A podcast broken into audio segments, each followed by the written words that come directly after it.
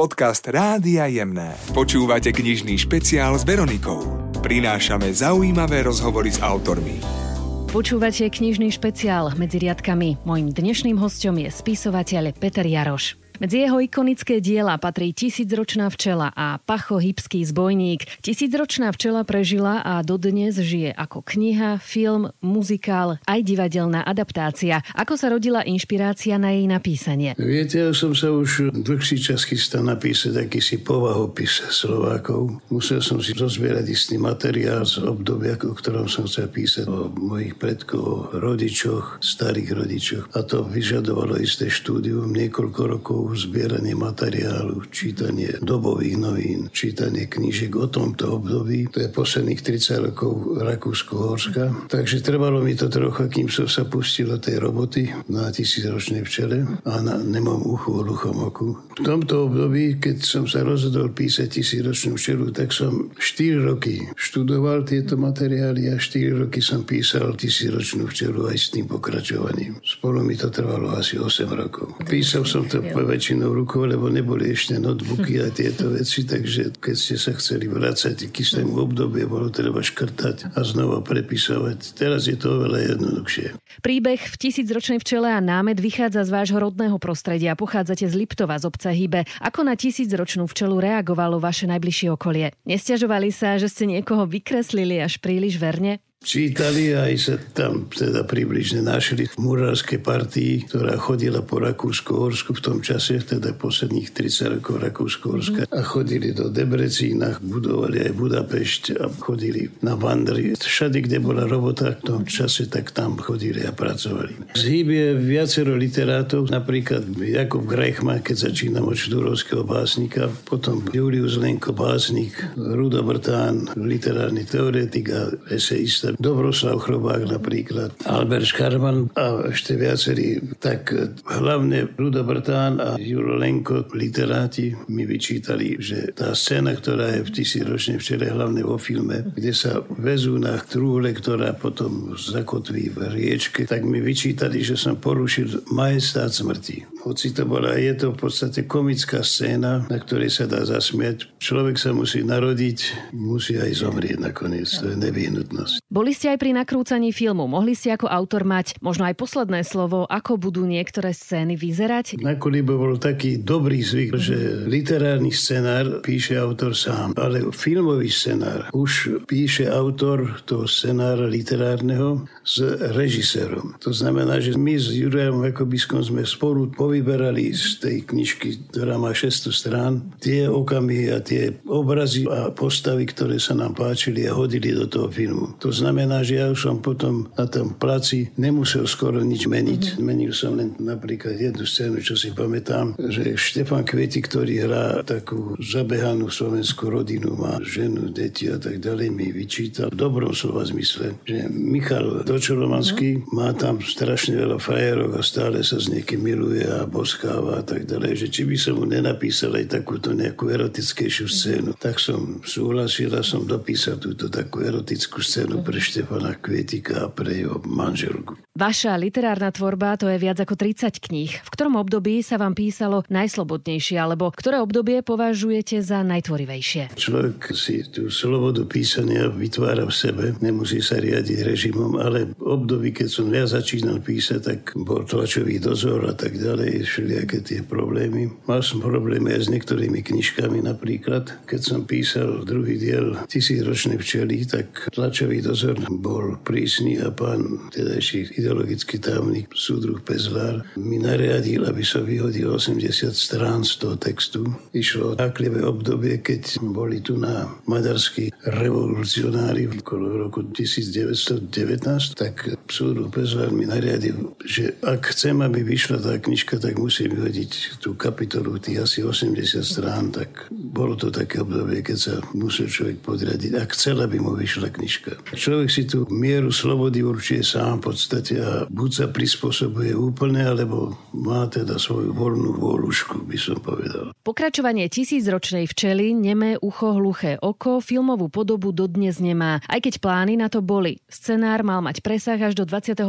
storočia. Ako veľmi sa zmenil svet v novom tisícročí od predstav, ktoré ste o ňom mali? V čom vás stále prekvapuje a v čom je stále rovnaký? Skutočne ten posun je neuveriteľný. Každých 10 rokov sa to posúva k čomu si neviem, či lepšiemu alebo horšiemu, ale ten posun stále existuje. Hoci sa zdá, že veci stoja na jednom mieste. Ja mám dvoch synov a jednu dceru, takže ja mám veľkú radosť z vnúčat. Veľmi rád sa pozerám na to, ako vnímajú a ako sa obohacujú nové slova. Je radosť pozerať sa na to, ako začínajú vnímať svet, uvedomovať si ho a vlastne aj komentovať už istým spôsobom. To je moja radosť. No a podobne sa mení aj svet. Niekedy skokom a niekedy stojí dlho na jednom mieste. Ale to už tak býva. Vďaka dnešnému knižnému špeciálu odhaľujeme aj zákulisie tvorby jedného z najvýznamnejších slovanských spisovateľov. Mojím hostom je Peter Jaroš. Ako vyzerá vaša tvorivá chvíľa, keď píšete? Čo vás môže, musí a nesmie obklopovať? To by mohla o tom rozprávať aj moja pani manželka, Zuzanka. Mne vôbec nerušili napríklad, naopak, rád som počúval zvuky z kuchyne. Rád som počúval aj rozhovory v susednej izbe. Tie ma nerušili. V podstate som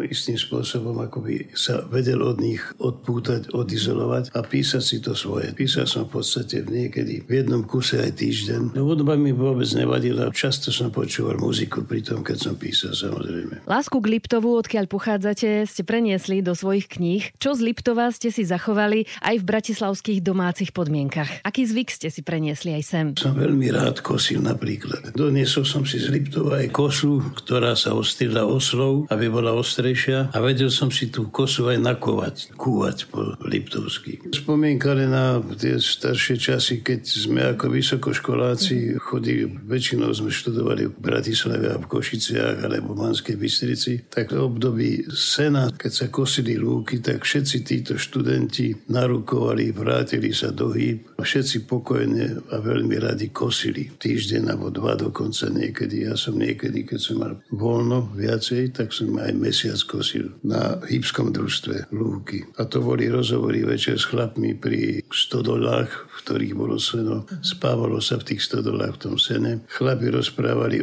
od vojnových zážitkov cez príbehy z rodiny a tak ďalej. Veľmi rád som počúval týchto starších, hlavne kostcov a ľudí. A samozrejme ja z tých liptovských jedál mám najradšej liptovské brinzové halušky, ale musia byť také originálne s oškvarkami a musia plávať masti, vtedy sú dobré. A veľa brinze tam musí byť. Vytrvalosť, fantázia, pracovnosť pracovitosť, láska k písanému slovu, k textu, k literatúre, radosť zo života. Čoho a v akom pomere by mal mať namixované spisovatele? Ja si myslím, že teda už mám na to roky a skúsenosti, že ten, kto chce písať, musí mať aj troška talentu samozrejme. Napísať takú 400-500 stranovú knižku, povedzme román, to istý čas trvá a musí to spisovateľ vedieť vysedieť. Okrem toho talentu musí mať aj trpezlivosť, vysedieť tie texty. Musí sa vedieť a dokázať k ním ním vracať, opravovať to, prepisovať aj 2, 3, 4 razy a tak ďalej. Je to pomerne zložitá a ťažká robota podľa mňa. Takže vytrvalosť, úsilovnosť a kúsok talentu. No a ešte okrem toho, keď píšete, povedzme, ako ja som napísal román Tisícročnú včelu alebo Neme ucho, hluché oko, tak tam vystupuje postupne asi 200-300 postav. Aby som sa nemusel vracať, tak som mal, a to mi poradil Peter Karavaš, dramatik. Dal som si na stenu takú obrovskú plachtu papier a tam som si napísal vždy jednotlivé postavy, kam sa dostali, kde sme skončili a tak ďalej. Takže stačilo mi, keď som mal aj povedzme týždeň pauzu, ísť tomu plagátu románovému, prečítať si, kde som sa asi dostal s ktorou postavou a mohol som potom bez toho, aby som strácal čas, hneď pokračovať. To je taká pracovná metóda, ktorú mi poradil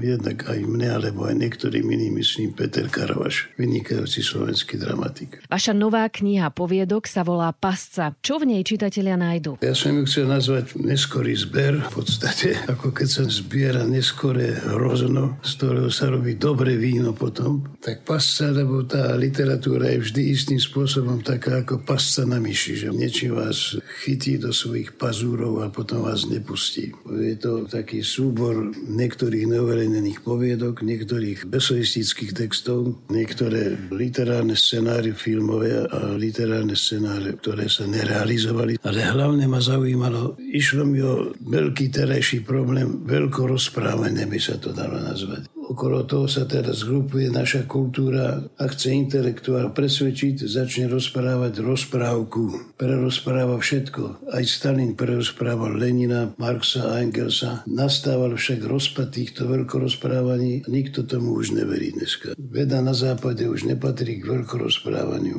Aj v dnešnom Slovensku ustupujeme od takéhoto veľkorozprávania. Sústredíme sa na konkrétnejšie veci podľa toho, ako sledujem tých mladých autorov. Konkrétne konkrétne ľudské osudy, nie také všeobecné táraniny o tom, aká by mala byť spoločnosť. Ja som písal si celý život denníky. Skoro každý deň večer som si zapísal a zaznamenal to, čo som zažil, alebo čo ma čaká. Mám takúto hrbu metrov všelijakých týchto záznamov, zápiskov, ktoré keby sa vydali, tak bolo by to, odhadujem, aj 20 kníh nových. Takže sú v tejto knižke len isté také ukážky z týchto spomienok. Každý rok som napísal tých denníkových záznamov aj povedzme 150-200 strán. Okrem toho ma zaujalo, keď som ju zostavoval, 20 rokov som robil na kolibe zhruba a človek má isté skúsenosti, ako sa robí scenár, ako sa zhána materiál a podobne. Tak e, mám tam niekoľko takých textov aj z tohto obdobia filmárskeho. Napríklad sú to rekvizitári, to je časť taká, ktorá ma vždy zaujímalo, ako sa tie rekvizity skladajú do toho, aby ten film bol kompletný. Sú tam aj iné také spomienky, napríklad na schvalovanie filmov. To bol taký tragický obrad niekedy, keď sa dokončil hrubý zostrih filmu, tak vtedy sa volalo z ústredného výboru človeka, ktorý mal na starosti film. Ten sedel s režisérom, ktorý to robil a s dramaturgami aj scenaristami. Všetci sme pozerali ten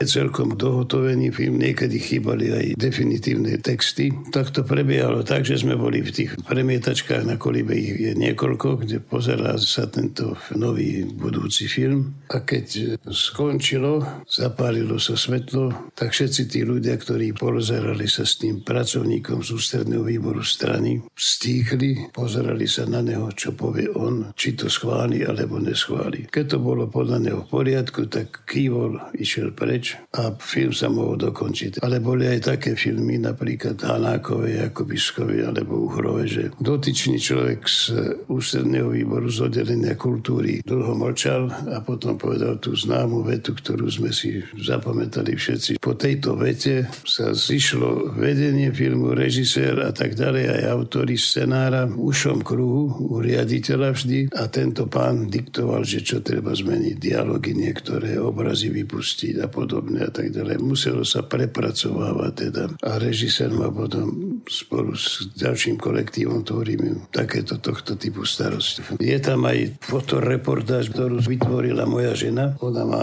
výborný vkus a má aj prehľad o našom vyše 40-ročnom spoločnom živote, zdokumentovanom aj fotograficky. Je tam aj taká poviedka, ktorá sa volá Abakus. Istý človek, ktorý sa volá Chavar, sa chce tako si dostať mimo civilizácie z tohto hluku, z hluku myšlienok a rušivých momentov pre človeka. Utiahne sa do takej pustatiny, zbiera liečivé byliny v tomto prostredí v novom, odišiel z roboty a tak ďalej a uchýlil sa takto na okraj spoločnosti. Snaží sa žiť iným spôsobom. Abakus je vlastne uvažovaný o tom, či človek môže žiť mimo spoločnosti úplne. Ani jemu sa to nepodarilo. V podstate človek je natoľko viazaný na všetky vzťahy, ktoré má, že sa nemôže vymknúť, aj keď sa na silu chce a odíde a žije sám v pustatine. Nedá sa to jednoducho. Život bez ľudí je v podstate a bez spoločnosti pre človeka nemožný. Pozerá sa Peter Jaroš rád späť do minulosti, alebo máte radšej pohľady vpred? Už sa nerad pozerám do minulosti, radšej sa pozerám do budúcnosti, lebo mám niekoľko vnúčat, mám šikovné deti, takže žijem vlastne s nimi s tým, ako oni žijú a ako sa im, chvála Bohu, darí. Peter Jaroš sa vracia aj ku knihám, ktoré napísal pred rokmi, no stále majú čo povedať aj čitateľovi v dnešnej dobe. Dobre by bolo, keby sa knižky aj vydávali v reedíciách a hlavne teda nemyslím len na našich starších spisovateľov z minulého storočia, povedzme, alebo štúrovskú literatúru a tak ďalej, ale povedzme aj súčasníkov, ktorí knižky napísali pred 30-40 rokmi a vtedy sa rozpredali, alebo sú v knižniciach, tak bolo by dobre urobiť reedície len tých najzajímavejších knižiek. Samozrejme, že reedície sa vydávajú ešte oveľa ťažšie ako pôvodná literatúra. Vyšla reedícia tisíročnej včely aj nemehúcha hluchého oka. A bol by som rád samozrejme, keby mi mohli výjsť aj nejaké edície z toho, čo som napísal predtým, napríklad Psisaženia alebo Milodar Slučka. Išlo by o výber z tých poviedok. Mojím dnešným hostom je Peter Jaroš. Už od malička ste boli obklopení knihami, keď vaši rodičia odoberali rôzne. Boli to základy lásky k literatúre? Podľa výskumov, ak žije dieťa v domácnosti, kde je aspoň 20 kníh, teda ak je dieťa aj obklopené pravidelne knihami, vytvára si lepší vzťah k čítaniu. Bolo to tak aj vo vašom prípade? Áno, máte pravdu, lebo ja si myslím, že v istom čase veľa slovenských rodín objednávalo za minulého režimu ešte na dve také hlavné edície, ktoré prinášali špičkové, vrcholové diela zo zahraničných literatúr, napríklad Spoločnosť priateľov krásnych kníh, tam vychádzali aj severské knihy, aj nemecké, francúzske, výborné. Alebo bola druhá edícia, bola to aj Hviezdoslavová knižnica, to boli zase najlepšie diela slovenskej literatúry. Nie len od Štúrovcov, ale hlavne aj z 30. rokov, 40. a neskorších. To znamená, že tieto hlavné diela svetovej aj slovenskej literatúry sa takto dostávali do veľa domácností. To boli veľmi rozšírené edície a objednávali si ich skoro každá domácnosť. To je jedna vec. A druhá bola taká, že napríklad v Výbiach, a nie len v Výbiach, ale myslím si, že to bolo takým zvykom, že v každej obci a mestečku ani nehovorím, boli výborné knižnice, požičovné kníh. Napríklad v Výbiach okrem školských knižnic, ktorí boli tiež dosť dobre saturované, bola vynikajúca knižnica, ktorej bol šéfom vzdialený bratranec Dobroslava Chrobáka, pán Chrobák. Bolo to otvorené každú sobotu, nedelu. Mal ten čas, že sa obetoval a vtedy sme si od neho mohli požičovať aj z väčšieho rozsahu kníh. Hybská knižnica mala niekoľko stovák titulov. Okrem toho boli tieto školské knižnice, aj tam bola možnosť si vypožičať zo školy knižky, takže ľudia mali prístup k literatúre. Keď siahate po novej knihe dnes ako čitateľ, aký žáner, téma majú u vás šancu alebo prednosť? Ja som bol v mnohých komisiách, ktoré boli pre začínajúcich autorov, básnikov aj prozaikov, takže som v podstate dosť dlhé obdobie sledoval ich činnosť. Takže mal som si taký prehľad. Teraz už niekoľko rokov nefungujem týmto spôsobom, ale rád si prečítam nové objavy. Mám rozčítané momentálne niekoľko knížiek, lebo ja mám ten spôsob čítania, že čítam aj 5 alebo 10 knížiek odrazu. Momentálne mám rozčítaného Majakovského zaujímavú knižku Oblak v Nohaviciach sa to volá. Ja som študoval voľa kedy ruštinu na Filozofické fakulte a inak v originále je to Oblak v štanách. Okrem toho čítam napríklad od Sergeja Makaru na klávesoch Vetra, lístie, šelesti. Veľmi pekné básne. Ďalej ma zaujímala knižka od Eduarda Chmelára, ktorá sa volá Rekonštrukcia slovenských dejín. Veľmi zaujímavý pohľad na slovenské dejiny nezvyklým spôsobom. Mám rád aj viacerých súčasných prozaikov, napríklad veľmi zaujímavá je Etela Farkašová a hlavne jej záchrana sveta podľa G. Rád čítam aj žirovské anekdoty. Tie vydal napríklad Milan Stano a volá sa to Židia v anekdotách. A okrem toho zaujímam sa aj o naše menšiny, hlavne Maďarsku aj Rusínsku. Ivan Pop napísal také malé dejiny Rusínu na Slovensku. A okrem toho Ivan Kolenič, volá sa to Roz rozptylové lúky. Je to próza o hlavných bolestiach a nedvoch tejto doby. Nie každý má tú odvahu o týchto problémoch hovorí tak otvorené a precízne ako on. Majster slova. Ak by ste dnes stretli 30 Petra Jaroša a mal by sa porozprávať s dnešným Petrom Jarošom, čo by ste si povedali o živote? Stále to za to. Život je krásny a treba si ho vedieť vážiť a zveľaďovať. A zveľaďovať sa dá aj kultúrou, ale aj rodinnými vzťahmi, me. Keby som ja bol 30 ročný a ten Jaroš, ako som ja teraz už vyše 80 ročný, tak by som toho starého Jaroša s chorými kolenami pozval samozrejme, hoci by nemal popíjať na pivo s borovičkou. Ten mladý 30 ročný Jaroš nevie, čo ho čaká, lebo starý Jaroš 81 ročný, teraz keď idem sa ráno holiť a pozriem sa do zrkadla, tak vidím tam istého starého pána, ktorého v podstate skoro ani nepoznám nepoznám. A som mladší, tak ho pozdravím. Dobrý deň, pán Jaroš. Tisícročná včela žije vlastným životom aj v mnohých prekladoch. Najnovšie ju preložili do španielčiny. Spájajú motív rodiny, včelieho spoločenstva, kde každý vie, čo má robiť a robí si svoju prácu, aby celý úľ mohol fungovať. Dnes žijeme veľmi rýchlu dobu, kde sa na tieto pravidlá a princípy nie vždy úplne hľadí. Ako vidíte súčasný svet a čo by ste mu prijali do ďalších rokov? To je zložitá otázka, viete ale tak viac rozvahy, viac vychádzať v ústretí ľuďom, nielen tvorivým, ale aj hlavne bežným ľuďom, aby sa naozaj uplatnili aj tí menej skúsení, aj menej zarábajúci, ale aj zdraví, chorí a vlastne všetci. Hovorí spisovateľ Peter Jaroš. Jeho knižnú novinku s názvom Pasca aj s podpisom vyhrajú dvaja naši poslucháči, ktorí sa zapoja do súťaže a na stránke Jemné SK v časti Knižný špeciál s Veronikou pošlu svoje tipy na dobré čítanie. Knižný špeciál s Veronikou a Pantarej. Pravidelne na jemných. Počúvajte ho aj v podcastoch na Jemné SK.